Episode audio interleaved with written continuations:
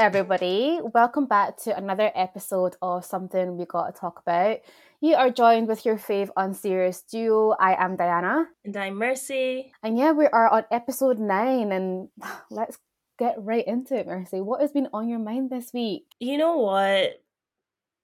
I have realized that I have started to say, oh, when we were in the pandemic or during COVID. Like I've started to talk about it in past tense.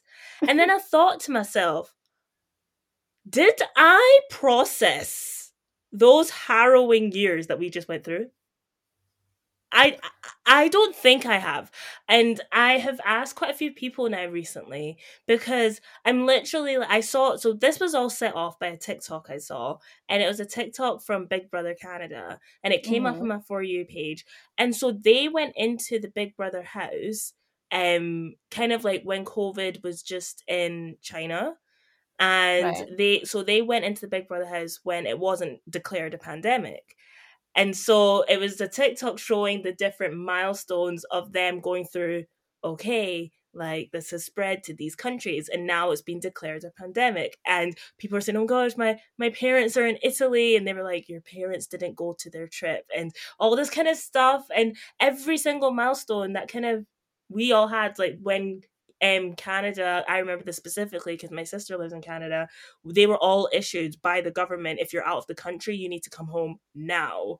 Mm-hmm. And it was just all these different milestones. And I was watching it, and I was like, I think I almost cried because I was, I felt like I was reliving it with them, and in the comments, people were saying, "Oh, remember that time we all proper acted like we were in the purge, or we acted like it was the apocalypse." And I said, "It was, was it not? Like it felt like I remember at one point I was like, wow." This is it. Like, this is the new normal. This is how we are doing things, and blah, blah, blah.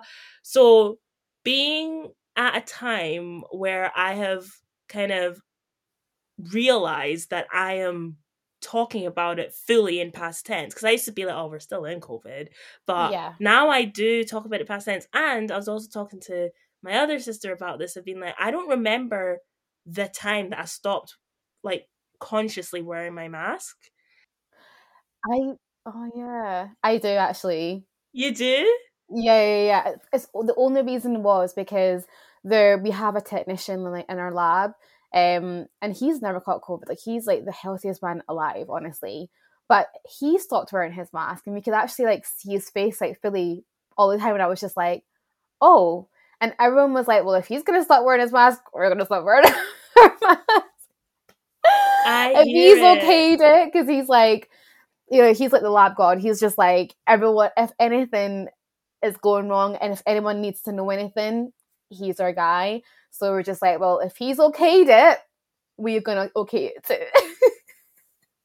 That's so interesting. I think like that yeah. that makes sense though as well because you you're kind of in a, a lab environment and stuff. Yeah. And it's so interesting because my sister, one of my sisters is a doctor, and you know she has to right like it just makes yeah. sense because you're in in amongst and around it a lot to be wearing your mask and stuff but for me, I just rem- I I don't remember this specific time, but I remember. So if I went down to London, I would always wear my mask. I said if I'm gonna catch it, it'll be down here mm-hmm. that I catch it. Um, and thank God I haven't. But I don't know. I just think I had a moment where I was sitting and like, did I actually sit down and process what happened during the pandemic? Like I didn't have my graduation I literally, I remember the last time I left my university and never went back yeah. because it was literally this class where we're like, wow, are we are we ever gonna come back to uni? And we didn't. Mm-hmm. And I had my graduation two years later, thank God, like my graduation ceremony. But it's just so interesting of just what happened during that time period and how it felt. And there was like some version of rationing happening when you could when you could only buy a certain amount of food products. You couldn't buy some of anything. How everything stops. Like i was in my travel bag in 2019 i was in my concert era 2018 to 2019 and everything just stopped. And i was like wow mm-hmm. we just we just are, I guess, functioning humans in a permanent crisis because it's just yeah. crisis after crisis after crisis. So I got really mad when I saw those comments because I was like, no, this was bad. We weren't overreacting. Like, no. this was actually quite tragic. But because of, I guess, humans being, dare I say, resilient, if that is the word, question mark. But yeah. I just think it's that thing where it's like, okay, well, now that we've quote unquote gotten through the pandemic, what on earth will it take? I don't want I don't want to know God, please. But what on earth will it take for people to start taking like a, the next crisis seriously again?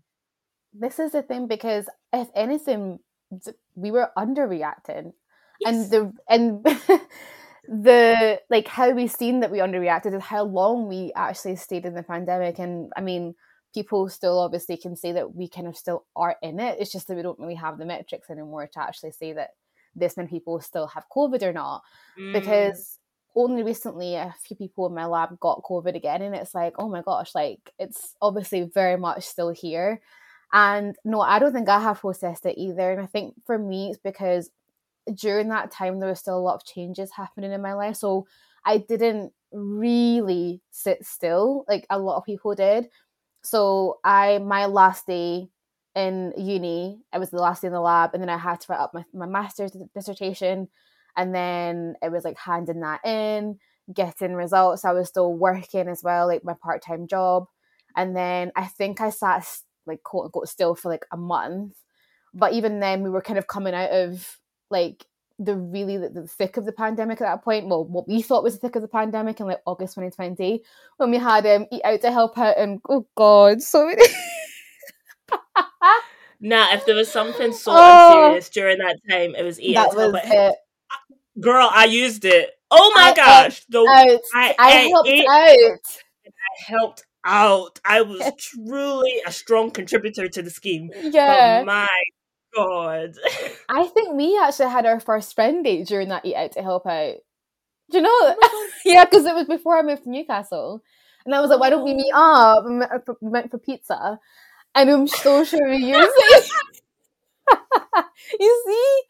We were we were really helping the, the economy we at that point. Together. Together. Yeah, honestly because I was trying to see everybody off before I left as well. And like I said, so there were so many changes, and then I truly felt, I think, the pandemic when I first moved to Newcastle because I was completely alone. I didn't really know anyone in the new city and it was so hard to adjust. And I think that was something that I mentioned in like our previous episode about trying to um, build friendships and, as an adult. So that was definitely like one of the hardest times I would say in my life. And my gosh, honestly, the pandemic was just, it was awful and I yeah. I can even say it was awful and I didn't even probably get the worst of it as some people did. Like just in terms of like health or like family members, things happening to them or people being displaced out of their home, whatever it was, there was so much worse happening. But I can even be like, it was bad. Yeah. Sometimes you think back and you're just like, huh? Like it doesn't you can't comprehend it. Mm-hmm. Like we actually went through that. I've been watching um The Last of Us this week, and that is a pandemic, a different kind of pandemic, but similar. Like it's a fungal pandemic at that point, and like these people turn into um like almost like zombies, pretty much zombies, and so that's obviously a lot more um it's something you really need to contain or something you have like to have more i guess more drastic measures than what we had in covid. But watching that i was like oh my gosh like if covid was any worse like in terms of the symptoms that you got we would actually that would literally be our lives. And it was nuts because in the last of us like not to give like, more like spoilers away but in the last of us it was set in the present day. In fact, actually, if anything, it was set in the future, kind of, because it was set like later this year. And the world had been so mucked up from that pandemic that it felt like it, they were even before, like, it felt like the times were like centuries ago. Like, that's how bad it was, if they literally went back in time. They didn't have phones because there was no electricity lines. Like they didn't really have cities. They had like these quarantine zones where they were like controlled by the government. They couldn't leave. They had curfews. Like literally, it was awful. They were rationing food. They were running out of food. Dare I say there was cannibalism at one point? I'm like, oh, it was bad, Mercy. God. Bad. It's giving Hunger Games. It's- Yeah. yeah. And it would be, I think, like if it was like I think if we had um what was it? Ebola and what other what other one was really bad, like recent ish. Can't remember. But I think even if like monkeypox got even worse like worse to be like pandemic wise, like touch wood, people would be it would be Hunger Games. Like it would genuinely be like the purge because humans are awful species. Like, we are we are not good for the world, sad as it is. No, honestly, we don't take anything seriously. Ironically, with this podcast being unserious, but it's just yeah, no, it is that thing where I feel that if it was something that had a visible physical altering to your body, especially your face, I think people would have stepped up a little quicker and been like, ah, come on, let's let's be serious now. Let's let's do this. Let's band together. But it, I don't have I don't have um hope or faith in humanity really like there's those slithers of moments but i'm not gonna lie like you said us as a species how we have terrorized this earth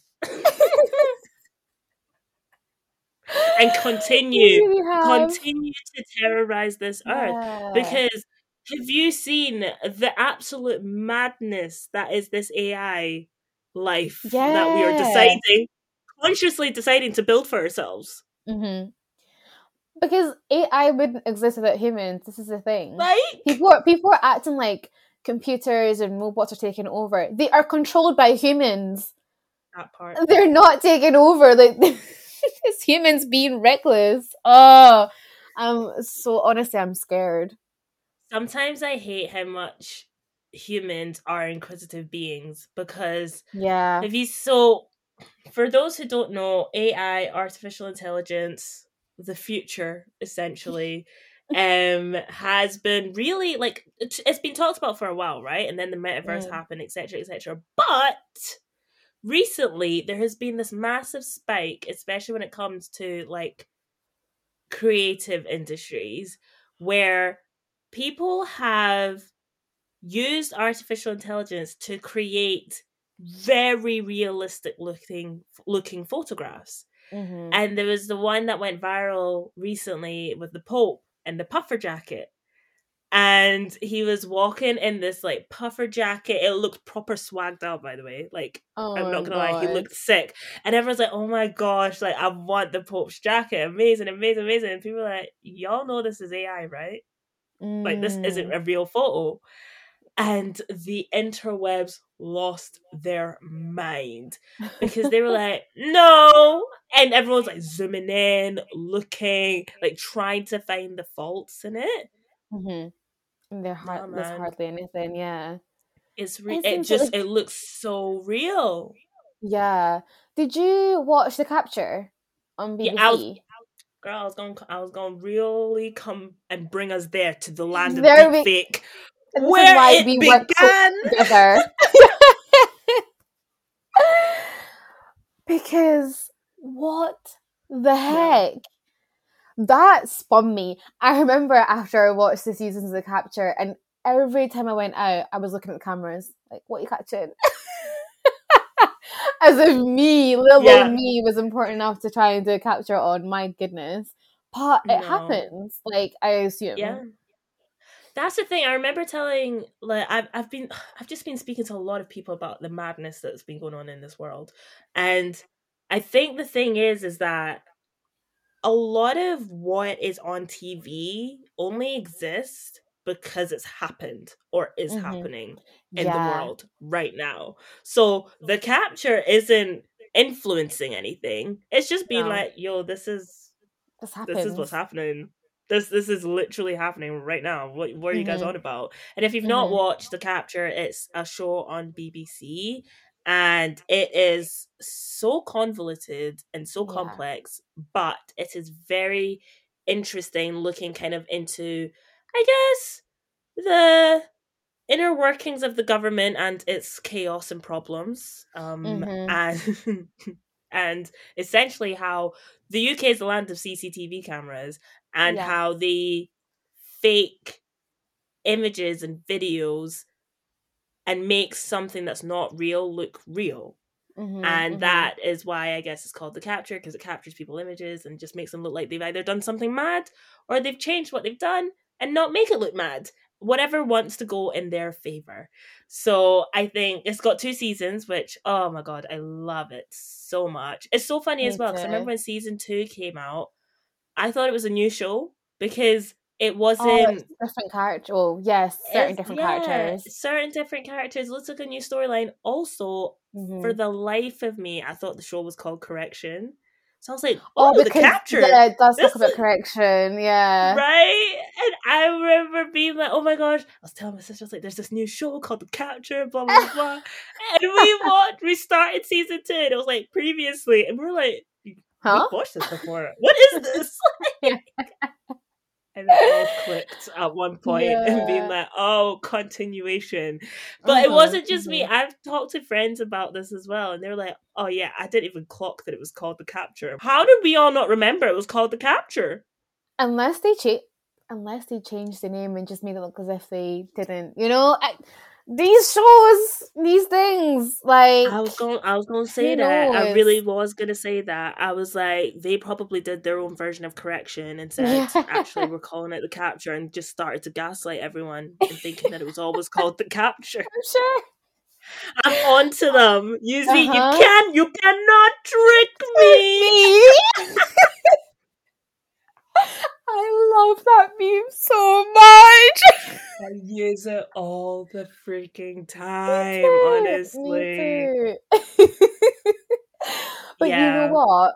Another show though. Um, did you ever watch Scandal with Olivia Pope, Kerry Washington? I watched season one and a little bit of season two. I Shonda Rhimes.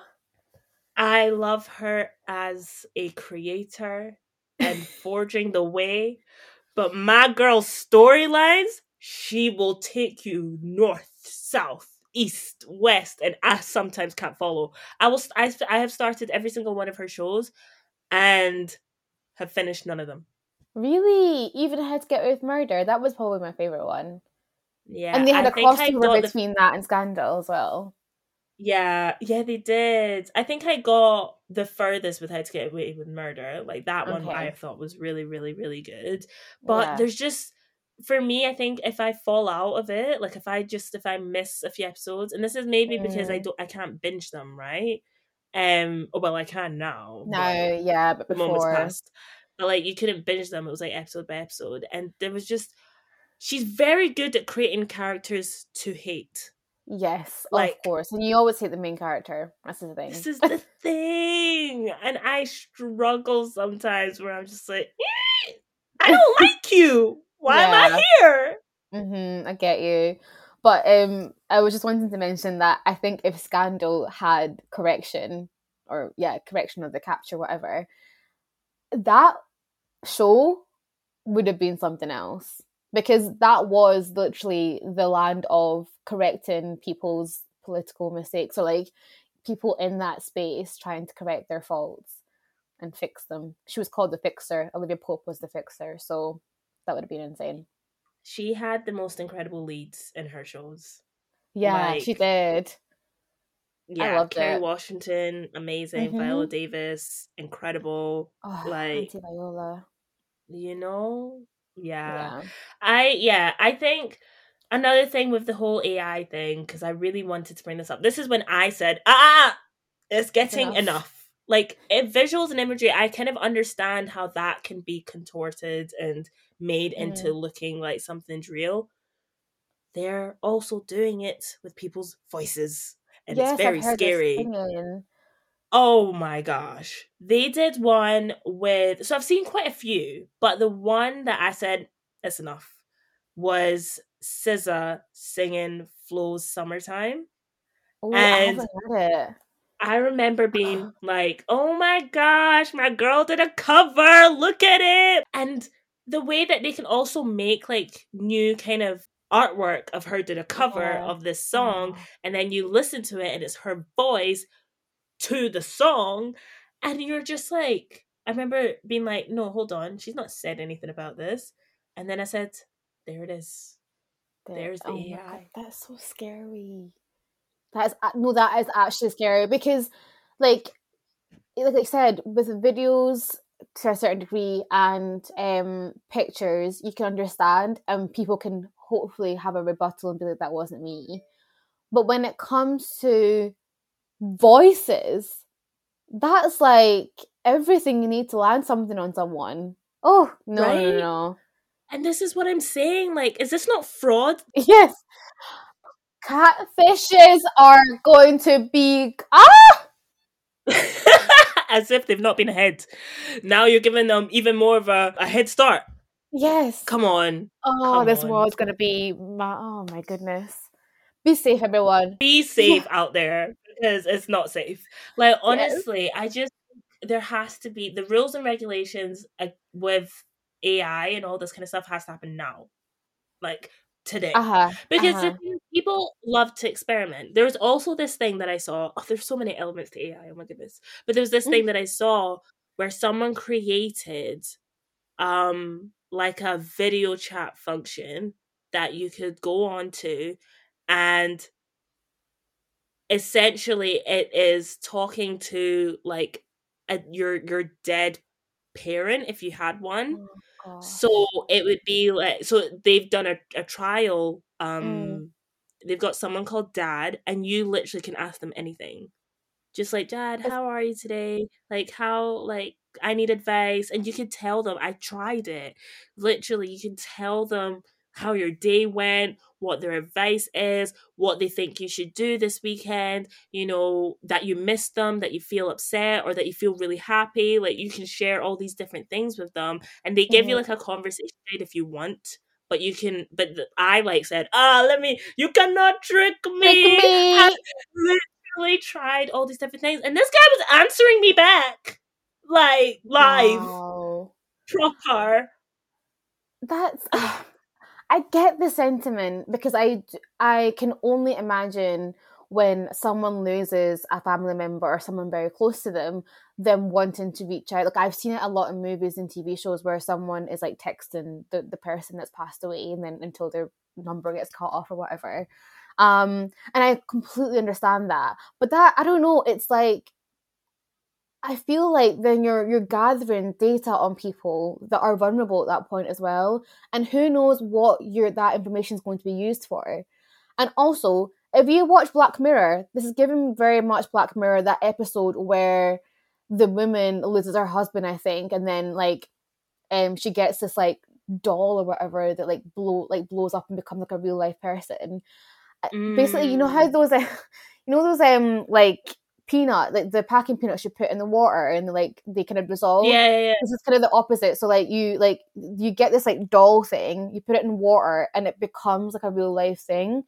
And essentially like it becomes the, the person you want it to look like and you like have conversations with it after like you know at first it's just conversations on the phone then it becomes a real life person. But obviously it's not like a it's a doll essentially a blow up doll that ha- can move that is very human like but is like an ai generated thing.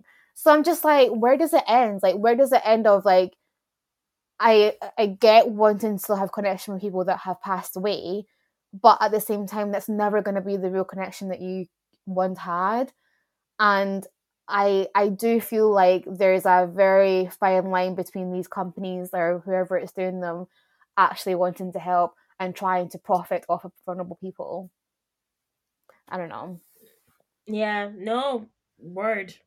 Because it's it's listen it we are that's why i said it's a conscious decision that we're all walking towards this. Yeah. and it's i'm just scared at the pace. It's so funny because i remember Yeah. last episode i said oh the the advances in technology haven't been vast and blah blah blah. I'm me talking about AI today. Honestly, Sebastian it speak. Gosh, what am I like a fortune teller or something? But mm. I just think that it's getting out of hand. We're only Very at the beginning, so. but we've already seen brands. I would dare say abuse it. Like mm. I've seen, so Levi's has been playing around with AI, and um, they're like, look at us and look at the models we've created through AI, and this can help us boost diversity and inclusion and representation in our ads. Shut up. Oh no. Side eye. Massive side eye. Because, so you're telling me that instead of going out and mm-hmm. hiring and paying the representation that you need to have in your campaigns, you're going to create them through the interwebs, probably by a white person. Fake people. God. Fake black people. Fake brown Tell people. me, like... Are you joking? That's your solution. that is your actual solution. in this world. What? You can only laugh. Yes, you Honestly, really, really can. Because oh it that's what I'm saying. Like it's just it's unfortunate because it that's is. where that's where it is today, mm-hmm, and that's where imagine. it is now. And it's so funny to me when people say, "Oh no, like we shouldn't be scared of AI. We should be adapting to the world of AI and building the skills in order to we need great people behind AI." And I was like, "Don't tell me that because let me say something there is going to be a certain type of person that's always behind the ai and especially yeah. now that they can create whoever and whatever you don't need anyone else. Exactly and it's software at the end of the day. If you if someone can purchase a license or can get hold of it and can work it it doesn't matter what kind of person they they're, they're gonna run with it however they want to. So yeah you can mm-hmm. see see you want great people but you're not hiring someone to do a certain job they can do it on their own behind closed doors and they can they can profit off of off of it whatever they want to do. So listen people are wayward. Don't give don't give them access. Uh-uh. the deep fake life is if you want um oh god i was gonna say let me not speak on this f like this. We don't want it. But i was just gonna say if you just want to maybe like prepare for what the world could look like just watch the capture Yes, you Just really, really should. Capture. Maybe mm. get some education under your belt. Um, yeah, because you'll be you'll be looking a little bit differently, honestly. After that, you'll be wondering what who's watching you and what they're using. Yeah. they're watching. For oh man, yeah, nothing is real. Nothing is real anymore. No, it's, it's, it's really wild. not. You need to think twice. But um, speaking about trying to basically make decisions for people who aren't quite capable of making decisions for themselves or doing so without them knowing. So, like I said, I was watching The Last of Us, and in that, again, trying to give not many spoilers, but in that there was a predicament where a lot of decisions decisions were getting made for someone who couldn't quite make the decisions for themselves. Um, be it their age, be it just kind of where they were in that time, whatever it is. And I wanted to kind of get into the topic of like what do you think about making decisions for children who can't make the decisions for themselves? And should you wait until they are old enough? Should you give them the chance to understand what is happening and let them put in the decision, like um, have an input in the decision that's being made? Or do you think adults know well enough to do that for them? I'm coming with all the questions. what do you want? A thesis? Literally, what I I don't I don't know if it's just my the brain my brain how it works, but I watch these shows and literally I'm always like dissertation topic, dissertation topic. Yeah. yeah. No, because it's such a real like question. And do you know what? Yeah. Like the thing is for me is that I think that as a parent, it is your responsibility to make decisions for your child as best as you can when they're young. They depend on you, right? Like mm. you have to make decisions for them because they can't make decisions themselves on fundamental things like the decision for them to go to school. If you're going to ask a child, do you want to go to school? Is the answer going to always be yes? Probably not. Is it good for them to go into education? Probably yes. So it's things like that where it's like the fundamental things that parents need to make decisions for. 100%. However, but, mm-hmm. comma, there are some decisions that I do think is very unfair that's taken away from the child, even when they can't make it themselves, but they shouldn't have to make it themselves. So, mm-hmm. for example, vlogging your child mm-hmm. and making them a part of the online community before they even have a say, right? I think I don't actually know where I stand on this mm-hmm. because I do love family content. I think it's very sweet. But I have to remind myself that a lot of this time, a lot of the time, this is monetized. It is essentially a job. And what if the child doesn't want to be on camera that day and you're showing them having a, like a tantrum tantrum or you know be upset about something or something quite life changing for the child. Do mm. they want to share that? Or are you like this is going to be a really great narrative for the content you know? I i just struggle with kind of having an online presence for a child when they can't make that decision themselves. I think there's a difference if you naturally notice that your child loves being in front of the camera, like on home videos, or your child, you know, gravitates towards being. I was going to say on the internet, but that is weird. But you know mm. what I mm. mean? Like just kind of being a personality, like a performer. Yeah. Right? Yeah, you know, when people yeah. kind of see that their child's like, you sing a lot or mm-hmm. you're really good at performances and like acting and stuff. I yeah. think there's something around that where as long as it's something the child naturally gravitates towards mm-hmm. and is kind of you can see that pull and you're not pushing right you're you're just seeing the pull you're exposing them to different things but you're seeing where they naturally gravitate towards i do think it's fine to encourage them and make that decision for them of being like, okay, cool, you like picking up camera, okay, like maybe, maybe because I don't, I don't dog on vlogging or any stuff like that. I think that I think content creation is great.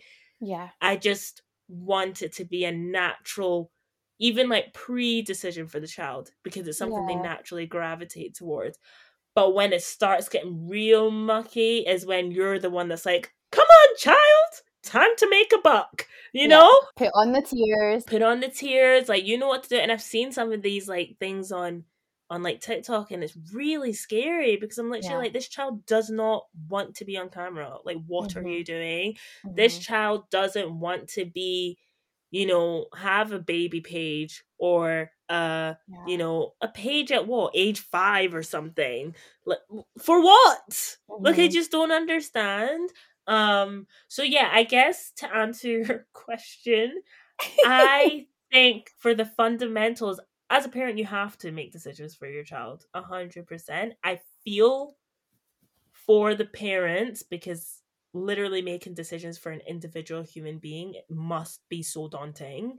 Mm-hmm. But I also feel for the child because if you're not in the hands of parents that are making decisions appropriately for you, that can have a real impact on your trajectory in life. Yeah.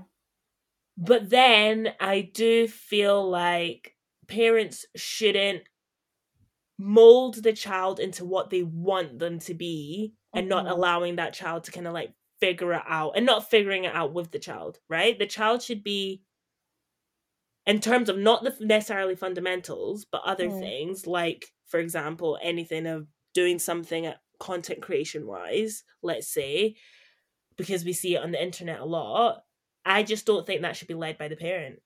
No, I think it should be guardrailed by the parent, but I don't think it should be led by the parent being like, right, let's film. No. Mm-hmm, like, mm-hmm. do you know mm-hmm. what I mean? Like, it should Absolutely. be on the child and what they want to do.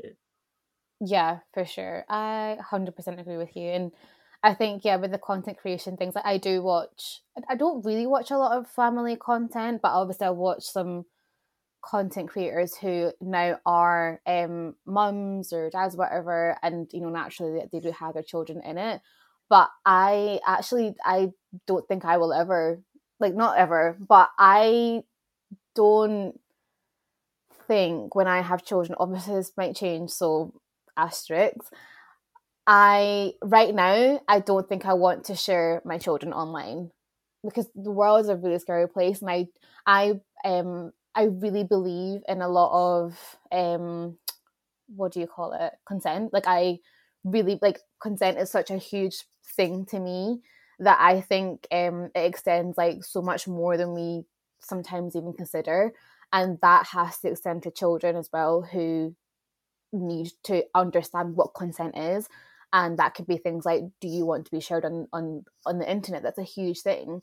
And to me i don't think i would really want to do that to my children. And i don't even do it with the children in my life. Like i have um quite a few young children around me and i never really post pictures of them online. Even on my own personal private social media i i just i just feel like that's not my place to do that um, it's their mum's place to do that if they want to, and they don't even do that much anyway of them. So I'm just like, I don't know. I just personally don't feel like I, I feel comfortable to do that.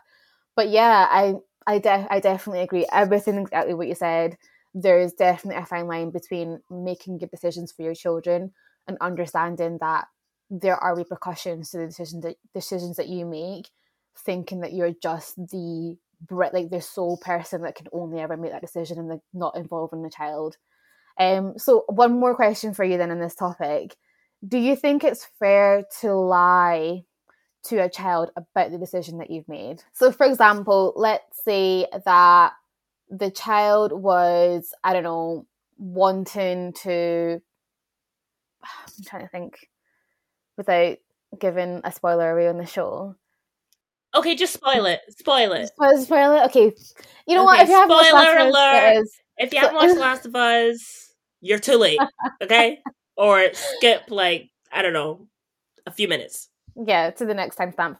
But yeah, so essentially, um, with The Last of Us, like I mentioned before, there's a pandemic going on. And so there's like this fungus that's essentially if you get bit by someone who's infected, then you become infected. And it so happens that one of the main characters, Ellie, got bit but doesn't become infected. And it's been months and months since she's been bit and it doesn't seem like she's been um, shown any of the symptoms that typically someone who has been bitten is infected would, would show. Um, but she only has the, the bite mark.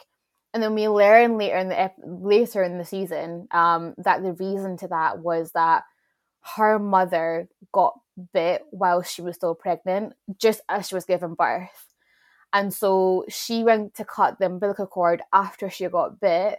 And so that fungus for some odd reason, not odd reason, but that fungus managed to kind of get through to Ellie and was then growing inside of her without her being bit, if that makes sense. Essentially, the reason that she's immune to these this infection is because she's already got this fungus growing inside of her, and so the when she gets bit, the like new one, the new fungus already recognizes itself inside of her, and so it doesn't replicate in the same way or whatever.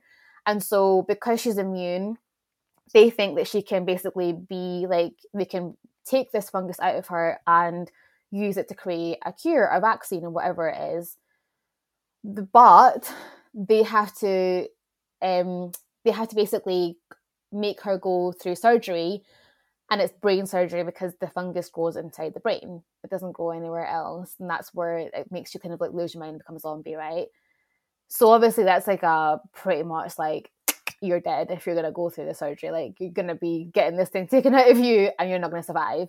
And the guy that's been basically taking care of her all this time, you know, finds this out last minute and no one will let him um, let him see her and like kind of t- try and stop it basically. And so he obviously the decision was made originally for her that she was going to go and un- undergo the surgery to get this thing removed out of her to do some tests on it. But then he then was like, nope, I'm not going to have that, let that happen. And so he kills everybody and lies to her to say that basically the reason that um, nothing happened was because there's other people in the world that are also immune and actually it'll be fine. We don't need you anymore. Yeah. And she asks him, like, swear to me that this is all true, that actually, like, everything was fine and they just didn't need me anymore because when this happened as well, she was obviously um anesthetized. she was she had anesthetic, so she was like conked out, so she didn't know anything that anything like this was happening. So yeah, basically decisions were made for her, very polar opposite decisions. Um, but then the last person lied to her in the end, saying that you know the reason that this happened was a complete bogus lie. Do you think that's okay? Do you think that's fair? No. I'm sorry. What is my initial reaction? You need to watch so, it. Yeah, it's giving uh, con- you need context, and I think you yeah. did a fantastic job. But clearly, I'm thinking. So I guess like so what the he he obviously lied to her. Yeah. Um, and he killed everyone else. Yeah, pretty much. So, so that like, they wouldn't kill her. Get kill her. Kill her through the, through the process of like trying to get this fungus out of her to do tests on it. Okay. Right. So, okay, I hear it, right? I think there's something around protecting. Yeah. Um and yeah, and I guess innocence so, of a child. Yeah, and I guess a little bit more context is that so the the guy that um so Pedro Pascal's character who kills everybody throughout the whole season they become really close and it's almost like a father daughter relationship that they they build. And they are super tight and like towards the end and so he feels like he um has a duty of care to her to protect her at all costs. Also because he lost his daughter before as a pandemic hit um, who was roughly the same age as Ellie, who's the character who's about to, um, who's like immune and everything like that. And so I think that is also translating to like, I can't let, you know, you die in my hands when he personally felt like he failed his daughter. So I think that's also a little bit more context. Yeah, factor. No, it's yeah. making sense. I think yeah, I think there's something around protecting the innocence of a child. However, there is the unfortunate circumstances when a child has to grow up earlier yeah. than their years. And the fact that Ellie was kind of like, don't lie to me. Yeah. You know, tell me the truth type thing. I think when a child, how old is Ellie? 14.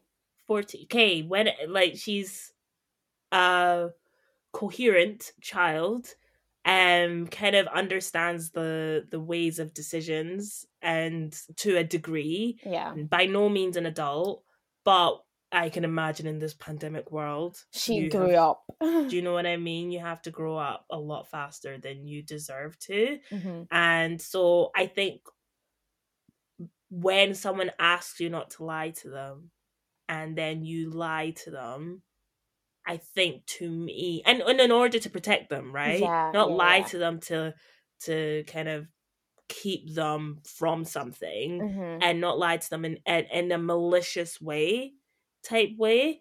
So I think it's just unfortunate because when she does find out, and if she ever does find out, but when she does find out that he's lied, that is literally probably he's probably one of the only, if not only, per- people that she trusts. Yeah. And now that someone she thought she could trust at least stakes some cer- certain trust in someone in something and that's never ripped away from her then who the hell is she mm-hmm, you know mm-hmm. like who who can she go to type thing and i think that's what becomes really dangerous because then the child literally is like i have no one i have nothing so I, I get it in terms of okay you want to protect the child but at the end of the day and sadly this world doesn't allow children to be children for a no. long time anymore Mm-mm. and that's it's even like things where you know how you need to have the talk with a black child yeah. or something um or the talk with your um little girl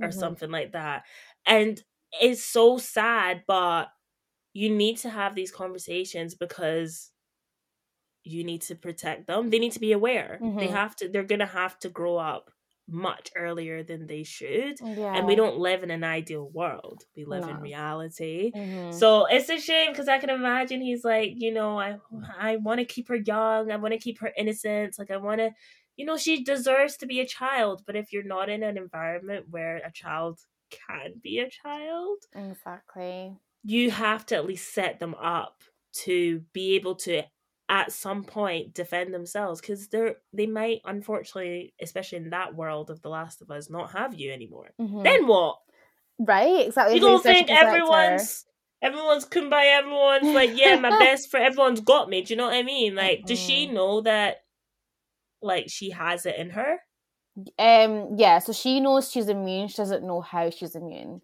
okay yeah yeah, yeah. so yeah. it's like that's the thing because I'm I, I, after I watched it, I was in, like I was a wreck. I was like, what the heck? Because I got it from both perspectives, and I even got it originally from the people who were trying to to do the surgery on her because it was like a okay we need to save the world sort of thing and the leader of like the people who were trying to i guess like do the surgery whatever was her mom's best friend, so her like her auntie essentially, and she like vowed to take care of her. But she also had like the world to think about.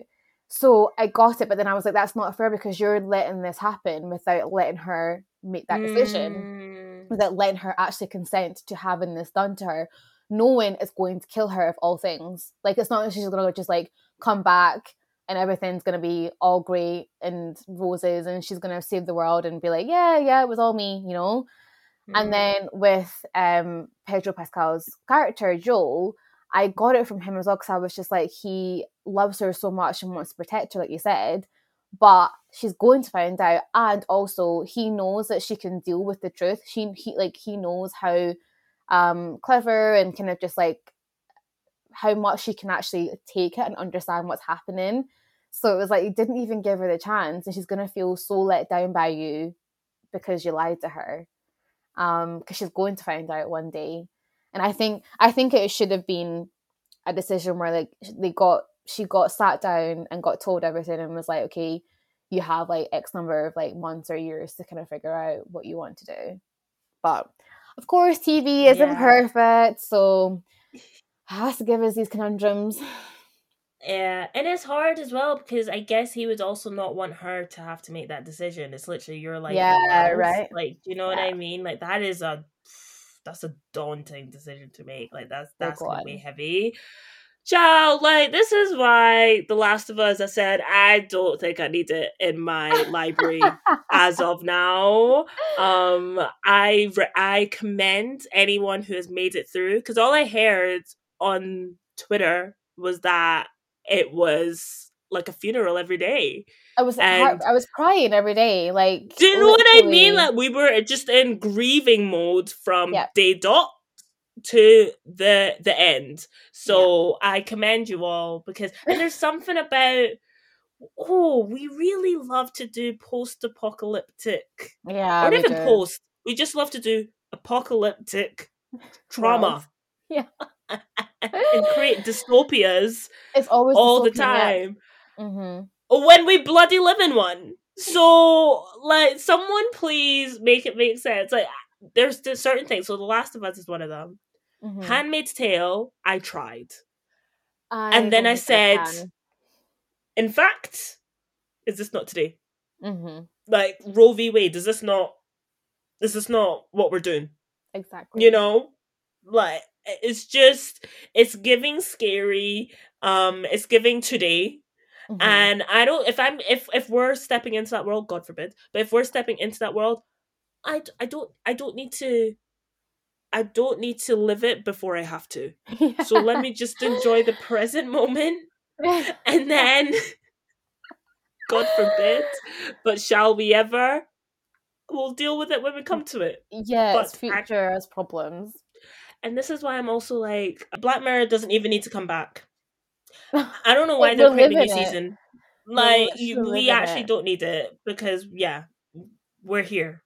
Mm-hmm, mm-hmm. it's alive. I remember when 2020 happened. I said, and they said, um, they said they weren't bringing out a new season. I said, yeah, because this is the real life season. Real live stream. This is it. it. live stream.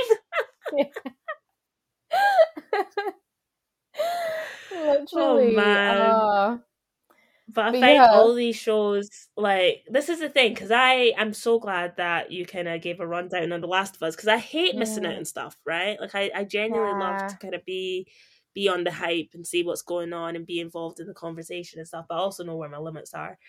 But I think what's funny to me is you know when people get really obsessed over shows, hmm people, fans of stars. Oh gosh, They're not even yes. called what? They're not even called fans anymore. They're called stans. Stans. Stan culture is killing our people. It is.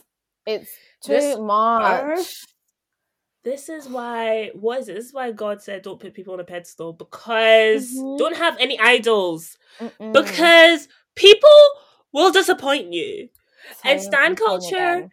is an embarrassment. What is Stan? Is like the the merging of like stalker and fan. Am I making that up? Is Have I made- it? I'm pretty It sure makes that sense. is what. No, it makes sense. I I'm not even questioning you. I just had no idea. Wow. Yeah, I feel like that's what it is. And if it is not, that is Mercy's definition of Yeah. Stan. Because I'm Sure, it- yeah. it's just a really hardcore obsessed fan Mhm, that will mhm. do pretty much anything for whoever they are idolizing, right? Yeah. and yeah. we see it so much like i guess they used to be called fan bases where it's like oh what the rihanna navy or Mm-hmm. lady gaga's monsters Beyhive oh, my Oh, god that show swarm i've not watched it yet because that's not another one where. I don't. I'm like, I feel like I need to pr- protect my sanity i also don't like horrors so yeah. Literally, I was like, I, I seen it, and I, I was like, that's not for me. I'm not doing it. Mm-mm. It's okay. I can deal without it. I'm I'm fine. Yeah, yeah, yeah, Yeah. I'm good. I'm good. I'm good. Um, but yeah, like all these kind of like stan bases are really, really terrifying, and they will do anything, like yeah. anything for their people that they won't even see any wrongs.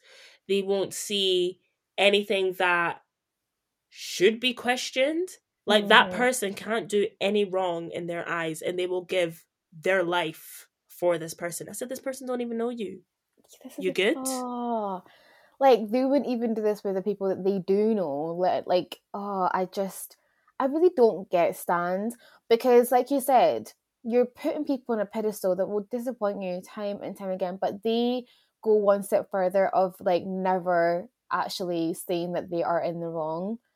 And it's so scary because they will just Mhm. fight to the death of everything that they do that's super wrong and awful. Like, are you okay? It's not by force that you're a fan. It's actually not by Right. force that you have to say they have. Because I can, I love Beyonce. We know I love Beyonce. You love Beyonce. We know, you know, we're going to Renaissance 2020. Mm. We thank But God. If it happens 2020, what did I say there? May 20th, I meant. but if something or oh my head can you see the capacity of my brain cells at the moment Girl, we're fighting to the nail out here. I Yeah. mean, I hear you. yeah so beyonce love her love her but if god forbid something she was to do something awful like god awful even like the little things that she does i'm just like oh babe come on. I can be like that was wrong. And yes i'm a fan of her but i can also say that's wrong and i can very much become not a fan of her. Mhm. because I'm sorry, these people are people, and if that was someone who in my, in my life was to do that, I can be like, I you're not in my life anymore. So I don't I don't get that every little thing that someone has to do because you're a fan of them, you have to go with it. No. Leave it. no. Leave leave it. It's like literally accountability is Mhm. key. a thing and it's key, right? It's something that just makes sense. Someone did something. And this is why you shouldn't put people on pedestals because then they don't have far to fall. Like Exactly. I have, especially with um celebrities or people of influence, I think I have to, and there's a few people who are still um maybe have a hold on me. But I have set myself the task of everyone is in the position where I am prepared for you to disappoint me. Mm-hmm. I am prepared from the jump. I and that's why I will anytime, especially on this podcast, anytime I talk about anyone, I'm talking about them in this moment. Yeah. In the moment of speaking is what I'm talking about. I don't know them from Adam. Mm-mm. Literally do not know who they are. Don't know what their character is. And that's the thing that annoys me about Stans. Oh my gosh, that is not in character. That is not who they are. But ah, Do did you- they? Did you have a press conference? Not even press conference, because that is even detached. Yeah. Did you have a sit down conversation? Did you did you all lock Kiki at one point in your life? Mhm. Do you have the person on speed dial? Exactly. Do you? But there's people who I went to school with who I can say don't know me, and I can say I don't actually know them. I know of them, but I Mhm. don't know you. And even even past friends, I'm like, you could, we don't know each other anymore. You know, like this completely different. How do you know a celebrity? Please, please. Oh, I'm. I, honestly, it baffles me every single time because Yeah. it's I, it's obsession. It's it must be stalker and fan because it's obsessive. It's so culture. obsessive. It's so obsessive, and it's embarrassing. It I am now because then also what I do think stands do is I think for some of them they become the downfall of whatever personality that is. Yeah. And for example, if I am to bring someone into the mix, Love Island winner Ekin-Su has Mhm. been going through. I don't listen. I Like- think she just needs new management, and I really hope she's okay, right? Because the thing is, this personality life might not be for everyone as Mhm, well. Like, mhm. if it's not for you, it might not. It, it will show. But um, I, I have nothing against the woman, but I feel for her because of how many of her deals are falling through. Yeah. and she became the most i believe the most followed islander post show hmm um coming out of the show gosh those numbers were racking up racking up racking up racking up. And this is all reportedly so god knows what the truth is but reportedly uh, quite so she had one of her biggest deals fall through. And it was because apparently a lot of bots hmm were following her account. And let me tell you something. When I said stands will do anything for you Yep. and everything for you, and when we kind of were talking about catfishers and like how they have multiple accounts and all this, hmm hmm so you have this maybe one, two, three, five, six, eight, ten, hundred stands that have band together and be like, everyone, make accounts. Yes. You know? and you Let's do it. somehow have all of these people following you and then that can't turn into engagement because No, what one person pair however many hundreds of accounts can't engage through all of those accounts Mhm. right Mhm. and it therefore becomes the person they support's downfall yeah. because they're not showing up Mhm. and it just bothers me so much because I think stands are so short sighted. They're so in the moment. And I'm not saying that's what happened to Ekin-Su, by the way, but like that's just what a, quite a lot of different conversations are going around. And it could be a plausible um scenario. Mhm. But like I think when stands are so short sighted, they only think about how can we benefit you now? Like Yeah. how can we benefit you today? You know? And that doesn't think long term. That's not longevity. And if you, as the celeb or the personality, is not smart enough to make your own plan Mhm. and not always go to the wind of the stands and like what they want and what they want you to do, you're you're out They're gonna be like you have no plan you have no lifeline because Mhm. you didn't create the path yourself you allowed them to create the path for you Mhm. and i'm not like i think there is something around your supporters having an input and you know helping you in a way i think coco jones says that um like people who supported her and her supporters were really like, you need to get on TikTok. Like Mm. this is actually going to serve you really well, and it did. Mhm. So I'm not saying it's all bad, no. but stan culture and behavior that's too much because it's just so unhealthy. It is so, as I said, embarrassing. It's just that's to me. How can you call yourself a stan? yeah, I just do you have a do you not have a job to go to? Are you jobless? do you have a life? Yeah, I I just can't imagine ever being obsessed with someone like to that to that degree, especially someone you don't know. No. and you could literally do everything for them. I just I, I just I really want to know like what actually like what is the benefit? Because half of the time these people don't get to meet that celebrity. They don't get, you know, any any kind of one on one time. They don't get any like personal favors or anything like that. So I'm just like, what is the the end goal? Is it just to see them doing well? Because you can see them doing well by just supporting them. You don't have to be a stan. You don't have to go the extra mile and actually, like you said, be their downfall in the end of it. Because then you get these um stan like feuds as well. Like the people people aren't even beefing, but you you actually get the the, the supporters beefing for no reason. Mhm. And it's like, are you nothing nothing actually went on. Like the whole Selena and Hailey Bieber nonsense that's been going on. What the hell was that? Selena has some crazy fans stands, actually, let me say. Because how are you sending death threats and hate to multiple people for I don't even know some sort of TikTok or something that got public. I I couldn't even tell you that story is so stupid. That's how it's. I can't even understand it to tell you what's going on. you know what? There are some unsolved mysteries in this world. And let me tell you something. Listen, I've actually always quite liked Selena Gomez. I think she, you know, she does what she she does what she needs to do, and Lord knows how she always ends up in in, in these dramas Yeah. and these these things.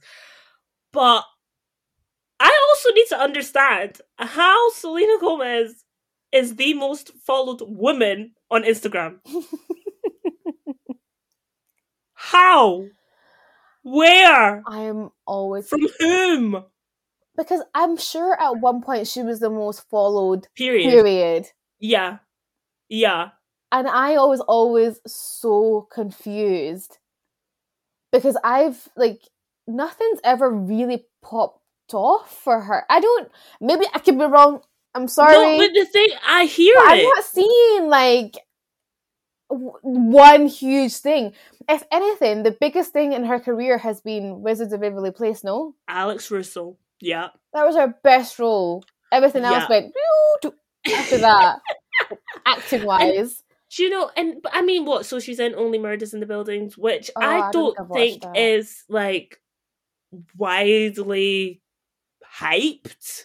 I think it's a decent show. Like, I mean, I've watched it. I've not finished it, but I've watched it. Mhm. I just, I'm just, I'm perplexed because I'm just wondering, like, you've got the the Zendayas of the world, Yeah. or you've got, well, even like if I was to go real Gen Z white, like Millie Bobby Brown, right? Is that- Right? Yeah. do you know what I mean? Yeah. Like, you've got like people. Mhm. Like, well, even I don't know Ed Sheeran. Like, I don't know. Do you know what? Be- Beyonce? But then again, they always like to hate on her, and I just But anyways, like I just think like Selena Gomez has always baffled me. Selena Gomez one has baffled me. The Mhm. other person that has baffled me is The Weeknd being consistently year after year the number one most streamed on Spotify. Do you know that?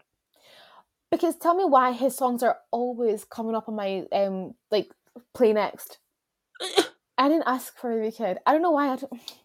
He's my irrational person that I really don't like. I don't know why. I used to love the Weeknd, but nowadays he grinds my gears, and it must be because he's always on my play next. Get off! Forced. They're forced and they're pushing an agenda. right? Yeah, exactly. The week who and I don't hear people talking about the Weeknd. This is I'm confused. And even even what? Selena Do you know what actually surprises me? Selena Gomez being the most followed when her friend is Taylor Swift. Because even though I, me, I don't really listen to Taylor Swift. I loved her old music bangers, but I don't really listen to Taylor Swift. Mm-mm. And I forget that there is a world that falls at her feet. Mhm. So I get confused. Like I get physically I uh, my mind gets discombobulated Mhm. when, you know, she like this the whole Ticketmaster thing um kind Yeah. of came about when it was her concert and things were not handled correctly and stuff. And I said, Y'all were fighting tickets like that? And then Beyonce happened, I said word. But Mhm. like it's just so interesting to me because at least with Taylor Swift, I've I she she somehow always makes it to some Yeah. part of my timeline somewhere Mhm. once. Selena, I do not. But she's one of those people. She's like Miranda Cosgrove to me. You know, iCarly, Mm, Right? mhm. who she's had a great career. She's just doing her thing. She's just like plain sailing. No one can really say anything bad about her. That's what I see as Selena. But for some reason, people are going in for her.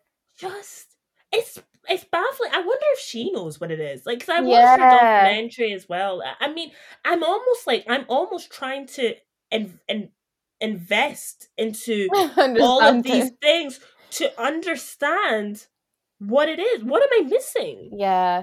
So I know she has or had lip is it lupus? Is that what it's Yeah. called? So I think um I seen something on Twitter someone saying that she's got a huge following from that or a huge like fan base for that part of her life. But this happened But before. yeah, right, exactly. But this is the thing, yeah, what what came of what made her her I don't yeah. And also, also because a lot of the big things that have happened in her life, her lupus, Mhm. even her her brand, Rare Beauty, what? like Brand? see, you didn't even know. Yeah, she's got a she's got a whole makeup and she's basically Wow. the um. Is she Latina? Yeah. Yeah, so she's she's basically the Latina version of Rihanna. Right. I see it. You know Yeah, what? I got, see that. She's got the skincare. She's got the um the the makeups. Okay. If I was Latina, I think I would understand that. I need someone to do a thesis. I need an art. I need a a, a start to end Mhm. article of like where they this support came from. Yeah. I'm glad she has support. I'm not. I'm just curious But where it's coming from. definitely. But I don't think her stands are very nice people. this is the thing. That part.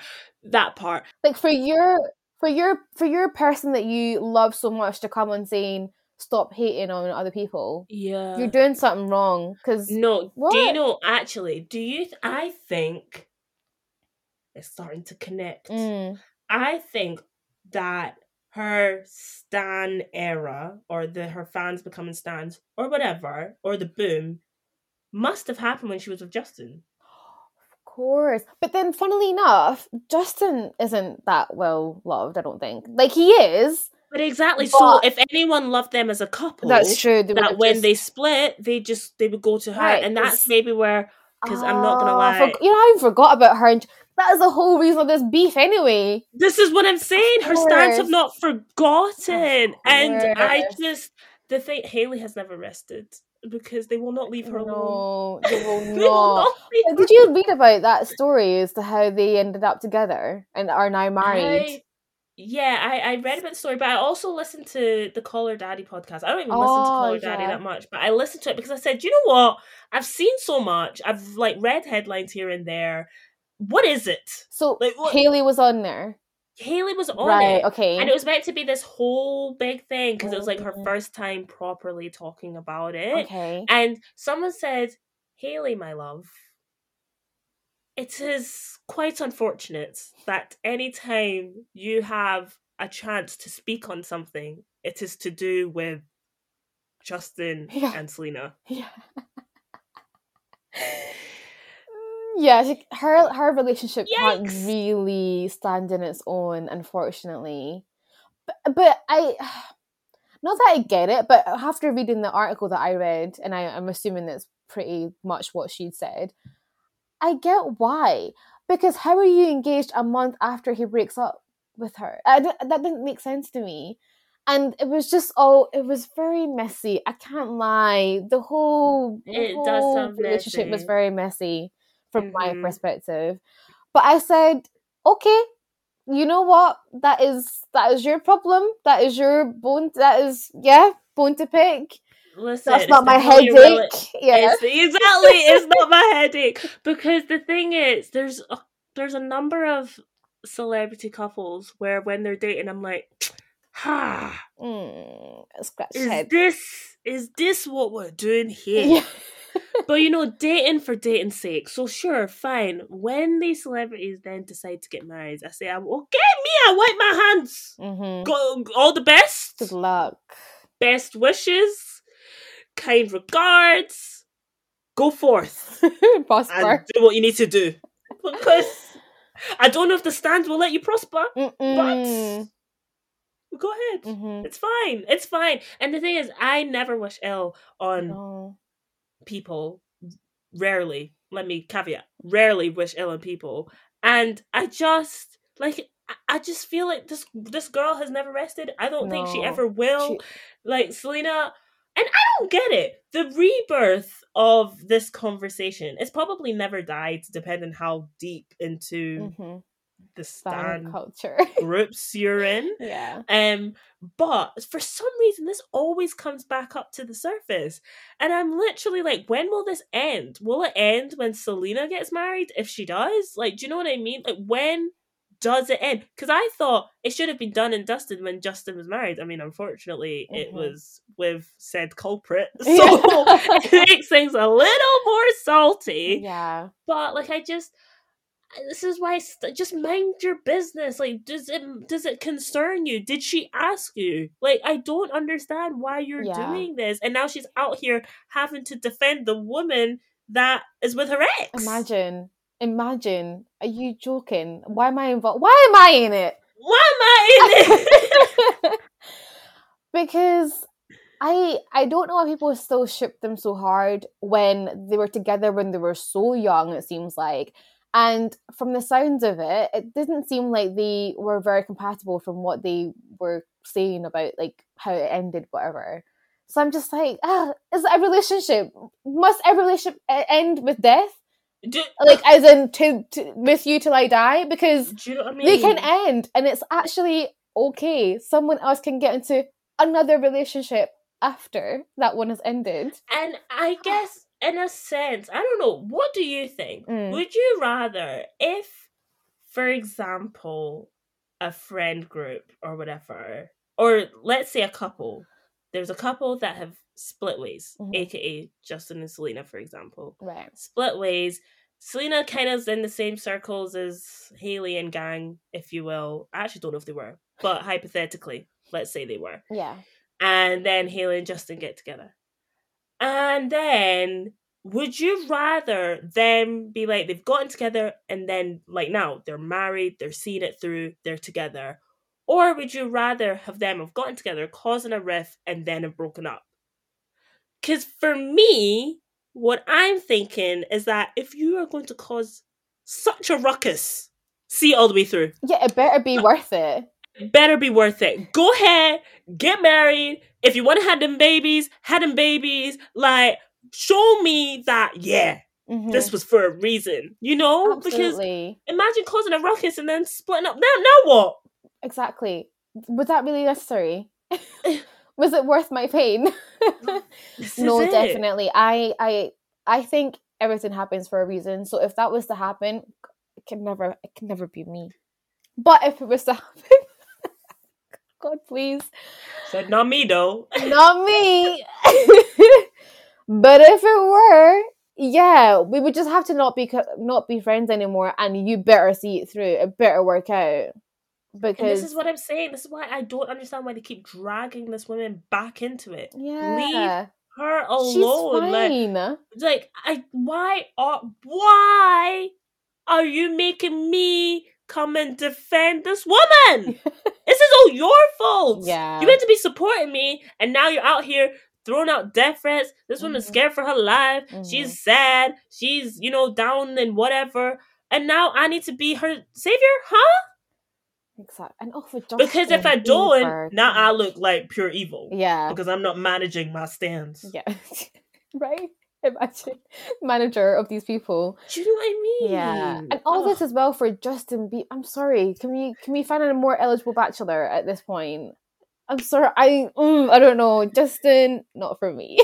Clearly. Screaming that he's literally not a bachelor I anymore. know that's so true, but can we find someone worthy of the ruckus that you've been causing? Honestly, sometimes when it comes to white people's mess, I'm just like, yo. you do with it, yeah. yeah, you you handle that. You Mhm. handle that. I'll watch from the sidelines because I know we got we got our own stuff to deal with in the black community over here. yeah, right. Exactly. But speaking about, I guess, like having too much on your plate, clearly, like these stands like to do, because I, I assume they're not all jobless. I want to talk about. I hope they're not all jobless because it's very much It is, it's a full time job. It's commitment. Oh, because I'm even thinking about just sorry, going back to this.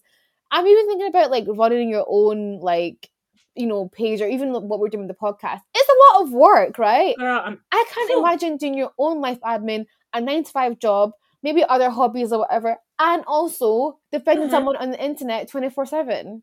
yeah, yeah. Lord have mercy. No, people don't love their life. No, People don't love their life. They really don't. They really don't.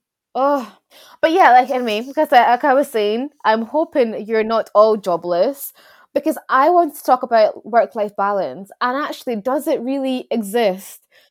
Because hmm, I have been having a busy few weeks at work, busy few months, and it's going to look like a busy year, not even a busy few weeks coming up. there, I say it.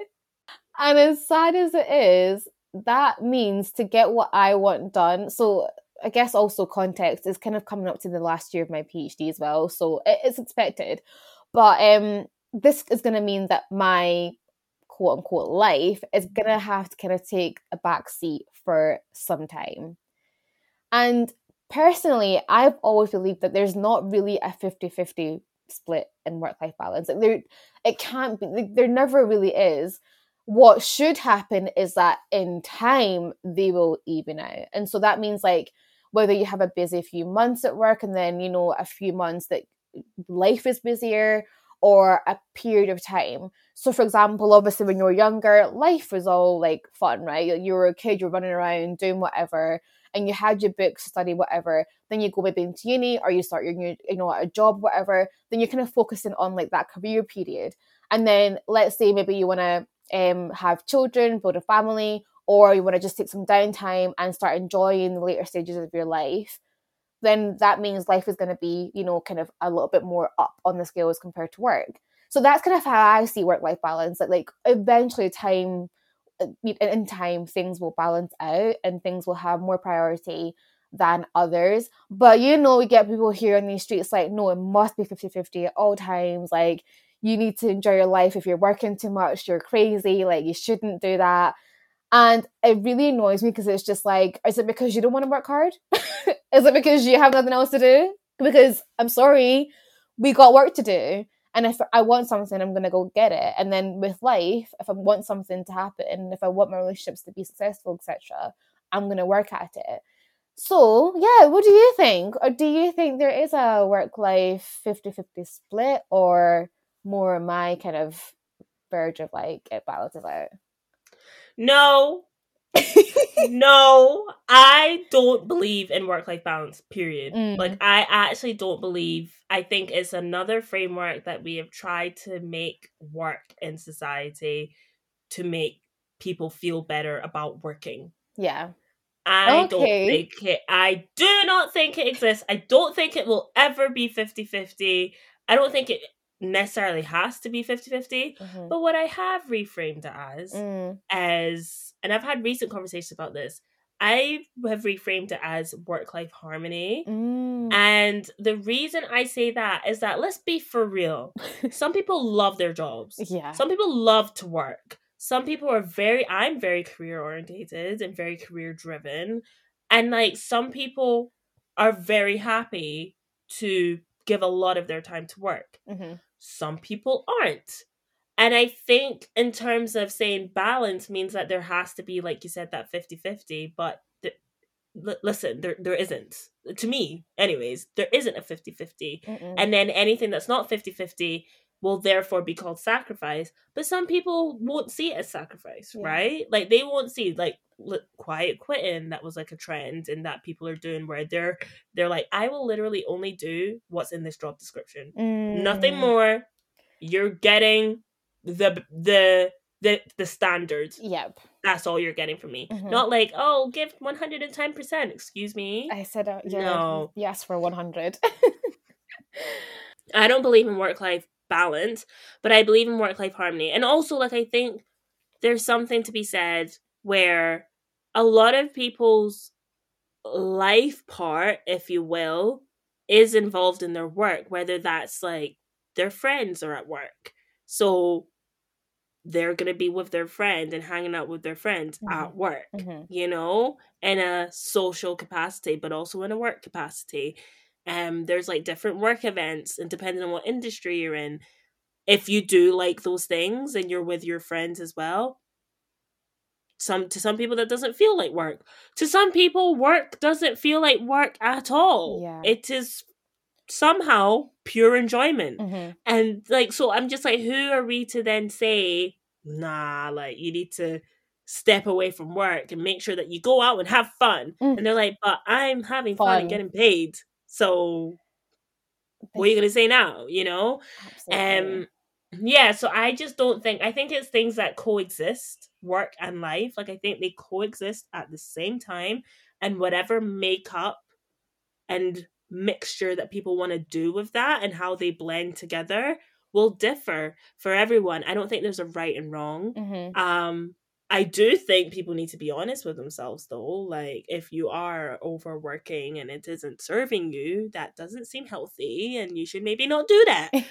But if it is something where you're like, you know what, I'm actually happy with the blend that I've got right now. And and then also when it went for me, calling it like work life harmony allows it to change and not be a problem. Not be like, oh my gosh, like I'm at 60 40 when it comes to work life balance. What do I need to pull away from the 20% to make it? Is that math? Nope. 10% to make it 50 50. Yeah. yeah. Capacitate the woman. math- I'm telling you, the, the brains are not braining, but also math is never my strong suit. So, um, but you know what I mean? Like, Yeah. I just think it's, um, for, I don't like things when it's quite matter of fact. Mhm, mhm. Um, so, short answer no. I don't believe in work life balance. I think it's hurting people because they feel guilty yeah. as well and feel like they have to sacrifice. Whereas it's more so just what works for you. Mhm. Like how what works for you will not necessarily work for the next person or the next person or the next person. So there we do we're all different beings, one, and then we all are in different industries, two. So how on earth is there meant to be this balance that's struck that works for every single person? Right. I don't have kids, but my colleague has kids, and that colleague's colleague doesn't have kids, but maybe they're married. Do you know what I mean? There's all Mhm. these different things and all these different lifestyles and all these different interests and mindsets that there's no way. There's no way. no. There's a balance. Yeah, absolutely. And it's just like it just grinds in my gears, I think, when people have like have this kind of prescription to others to say that what yeah, what they should do is is the right way, especially when they seem happy and it's just like, I'm okay, number one. Number two, when you're talking to someone who's an adult, like, don't tell me what to do. I can make my own decisions because I'm literally an adult, and if that doesn't serve me in future, I'll learn from that. I understand when it's like um when someone you can see someone clearly deteriorating because they are working too much or you know or maybe they're not actually putting as much effort into their job as they should do and so you think they should kind of like lack for a better phrase pull their socks up a little bit so i understand slightly when it's like a I suggest you do this. But when it's like constantly telling someone what they should do and shouldn't do when it comes to um their version of balance or harmony, it's just like, no, like let me do what I want to do. And actually what you will see is I do have some version of balance in my own life because I'm enjoying my work and I probably go home and actually put in effort into other things. Like for example, for me, like I might seem like I work a lot, but I'm actually a lot more efficient when I have a lot on my plate. And so if I don't really have that much to do, I'll probably procrastinate quite a lot. I'll probably laze around quite a lot and won't actually get a lot done. But when I have no time to do that, it's like, well, I better get this done because I only have two hours to do this, three hours to do that. So I'm a lot more efficient anyway. But yeah, I just wanted to, um, yeah, I guess like get your input because it's always so different. I think when you talk to different people about like what's your version of work life life balance. Yeah, I think it's allowing people to do what what works for them. As I said, making making work work for you. Like yeah. it will show up differently for other people. There are people who are very much happy with only giving 60%, 70, 80, 100% to their job Whereas some people, they're like, no, I'm always going to go that extra 20, that extra 30, 40. listen, I have been a culprit of that one, I know, but also I do, I do understand the quiet quitting trend as well. So I'm, I'm, and this is what I'm saying. It's, it's evolving. It's the yeah. thing where it's like something's gonna work for you in this time period, something's not gonna work for you in another time period. So yeah, I just like work life balance to me just feels so triggering mm-hmm. because I'm actually like, especially the last three years that we have gone through. What kind of a work life balance was that? We were all working from home. Well, not all of us. love you. oh, love you, frontliners. And people who were on furlough, remember though, they weren't working. We couldn't. Me, I was not working. Yeah, we couldn't. I was enjoying the, the the checks that were coming in, yeah. but I was not working. so I think it's just it's, it's just very interesting mm-hmm. because mm-hmm. I just don't understand how that term can still run after what we went through. Yeah. and now like kind of like in a hybrid working world as well i'm just like no. Yeah. No. If anything we have to probably work a little bit more now to pick up the pieces of what was lost. ah, sure right? our soul. Yeah right? well that's what the company directors like to say. We lost all this um, time. We lost all this money. Yeah i know but i lost I also lost my life. Not Do that you know way. What I mean? Yeah. like, oh me, yeah. Lost my wow. mind. wow. Yeah, but like I think when talking about like work life balances and stuff, I watch once again. I watch a lot of reality TV shows. We know this. we know this. But I think something you got to talk about as listeners and stuff is that they don't rest reality the no the people who do real estate and reality TV. Reality TV real estaters mm-hmm. don't know rest. They're working. Or that's the lifestyle they want to show. And listen, I know that the real estate people on reality TV might not be a true depiction of what that is in lol ironic reality but this is what I see, so this is what I'm going off of. And I just think it's so interesting how they're like, oh my gosh, always on. And like, we gotta be ready and prepared 24 7. And I'm con- contactable 24 7. Are you dumb? Are you mad? what do you mean? Oh, that's so sad please. But this is what i'm saying like it seems like they love it and like you know i'm building an empire and mm. i'm selling all these luxury houses and da da da and i mean i can't lie if you're getting those commissions sure, like that why not? Yeah if you love no, it. Like that's not for me but if you love it that's perfectly fine. If you love it who am i to contest with mm-hmm, that? Mm-hmm. you know? But i mean if you are looking for another caliber of reality TV shows, something you do got to talk about is there is a plethora of real estate television that is just going around. I don't know why it's so entertaining to me. but I don't know why it's so entertaining, but I love it. I mean, there's the Selling Sunset franchise, which has Selling Sunset and Selling Tampa, which had the black woman, but they said they well, they didn't say they're not bringing it back. They've just never said they are bringing it back.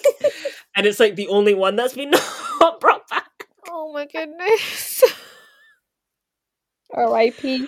Why can't we win in this life? Mm. Um, but then they've got selling the OC, which was I actually thought was really interesting. I quite like that one. Mhm.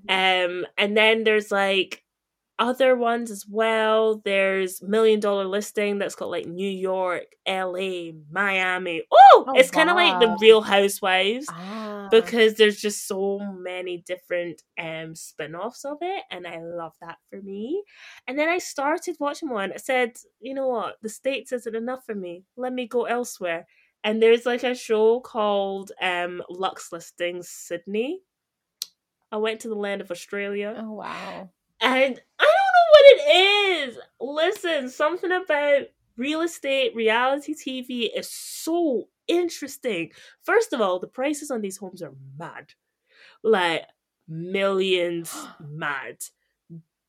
wow. Just so much money, which means the commissions are insane, like hundreds of thousands. And these people sell houses like bam, bam, bam, bam. And it's just so fascinating to me. I remember at one point I was like, oh my God, I want to be a real estate agent. But this is why these shows are not great because it makes you feel like it's super like easy and super fine, but being a salesperson is mad. Um but yeah, I just think they're super entertaining. And if you wanted to explore real estate reality TV shows, I've given you a few examples of what you can do. And Luxe Listings Sydney, I really enjoyed. And it's not it's not a long watch. It's like six episodes per season. There's like three seasons. There needs to be a fourth because I'm ready. Mhm. I binged it in like a couple of days. It was stupid, but I still did, and I enjoyed it a lot because yeah, like I forget that. I, I it's interesting to see what luxury shows up like in different Mhm, countries, Mhm. I get and I love seeing what that is because obviously in Australia, well maybe not obviously, but Australia is surrounded by a lot of water, Mhm. and it's just so interesting how everyone's like a cliff top house that's like by the ocean. These people live in a cliff. Wow. It's insane. it's so crazy or you've got kind of like um like obviously the beach houses oh Beautiful. Mm-mm. That's a bit of me. wow and what people will pay When they have money, whew, honestly. oh man No it's just price. fascinating to me so if you yeah if you wanted to explore some real estate reality tv shows get on luxe listing sydney or million dollar listing with the plethora of spin-offs they have or the good old selling sunset and all the selling franchise that they have because it's just interesting yeah. it's interesting to see the lengths that people will go to to buy something Definitely. I I love kind of like home shows like that. And I still actually haven't got into like reality real estate shows yet, which is interesting interesting to me because I love like architectural digest or like home grand designs things like that. And um because I like honestly and even when I'm bored, I don't know, you know how you have that thing where you like always search up when you're bored? For me it's houses. like I love to like on Rightmove or Zoopla whatever and just find these like luxurious houses that I would never be able to afford and i'm just like Mhm. yep that's my dream home. Yep that's my that's what i'm gonna buy. That's what i'm moving into next. Like be for real. But i love that so i really need to get into the real estate. I'm gonna definitely get into them. Um so yeah my something you got to talk about is to mercy's dissatisfaction. Crocs i can't believe the I- chokehold that has got me in. But I was once a non believer too. I really, really was. I was once like, oh, they're so ugly. They look so un- not uncomfortable. I was just like, why would you want to wear Crocs, right? My brother got them first, and I was like making fun of him. I was like, "What are those?" Remember that vine? what are those, right? And then I think, I think his fiance then got them, got um tried his on after a while, and then she then got a pair because she wanted one after trying his out. And then because I then seen her lovely pink purple colored Crocs, I was like, oh, I like that color. So then I tried hers on, and I was like, okay, I want Crocs now. And here I am with two pairs of Crocs and definitely wanting to get more. but I'm telling you, if you don't like Crocs or if you don't if you don't give Crocs a chance, you're missing out. They are the comfiest footwear I think I've ever put on my feet. I'm t- I'm no no cap, no joke, literally. As soon as I get home from work, I take off my like outside shoes. They're the first shoes I've put on. It's like a hug for your feet. I love them. They're so comfortable. They mold to your feet. They're like versatile. You can put little um little things on them. I forgot what they're widgets. I think they're called on them. Jibbitz? It's like pers- jibbitz. That's what it is. Widgets. See how even ridiculous that sounds? That's why I forgot. Croc jibbitz.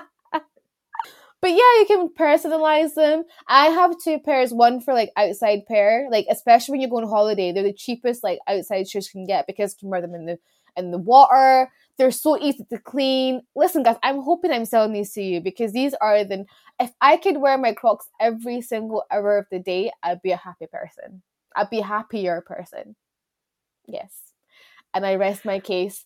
Get you some Crocs. Sponsor Diana. I Please, think I, spon- like, sponsor.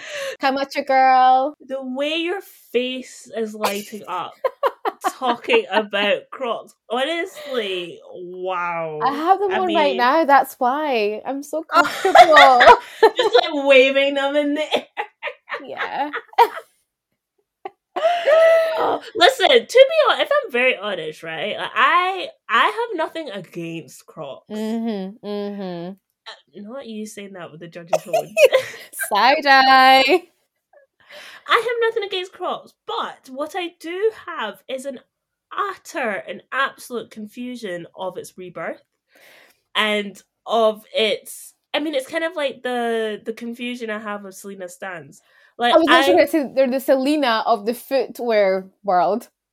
like where did this come from? What is going on?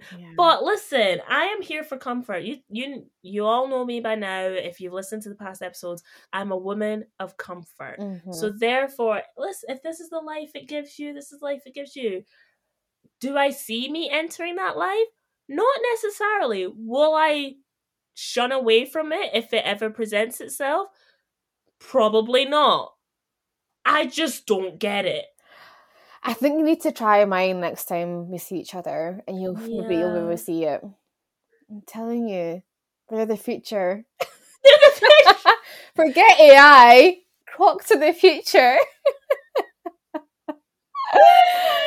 So see how everything circles back around though but this is what i'm saying Yeah. like every the crocs used to be i mean they used to be what the old granny shoe back Yeah, that's so true. but Like- the resurgence of them with a whole new demographic yeah. oh my god In fact, you know, another piece of like um footwear that's big resurged, which I used to love actually and used to wear all the time, New Balance. oh my gosh yeah They are so like in right now. And I was like, I was wearing them when I was like 14, like going to school and stuff. But now they're completely different. I do actually want a new pair to be fair. Y2k's back Yeah. It is. It is, it is what it is. Bad, It bad shoes are back. I love it to be what fair. it is yeah no literally but no listen your love for crocs makes you smile It makes me smile That's what matters at the end of the day. oh gosh. I hope you've enjoyed this episode, guys, because we, yeah, our brain cells, Holding on. they're holding on for dear life, but we, we got on. through another episode and I, I loved it. I was such, such a no, I non-serious love it as well. No, as always. And if you want to keep following with the unserious fun that we have over here, Mhm. you can follow us an SWGTA podcast on Instagram. And if you want to chat to us, make sure you go in the DMs or you can email us at swgtapodcast at gmail.com. We would love to hear from you. Please. Yes, chat to us. And you can also follow myself at mercy underscore abel on Instagram if you want to see what I'm getting up to. You can holler at me at Diana Githwe or at an abundance of melanin. And And thank you. cut the cameras. Cut it,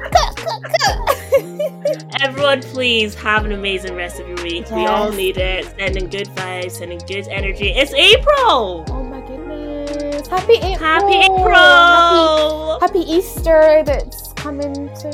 Yes, Yeah. this weekend. Lord, we Is should know that. Amen. Hallelujah. I thought Easter was on 7th. Hold on. Am I am I tripping? But this comes out by that time, no? No. Ciao. Easter Sunday is on the 9th of April. This episode comes out on the 4th of April. Exactly. Easter Sunday is on the 9th. So Easter is coming. But at said happy. Easter. When it comes. Oh, okay, sorry. happy Easter, everyone. I'm sorry. happy Easter, everyone. That's all I gotta say. Happy Easter, everybody. And we will catch you on the next episode. Yeah. Bye. Bye.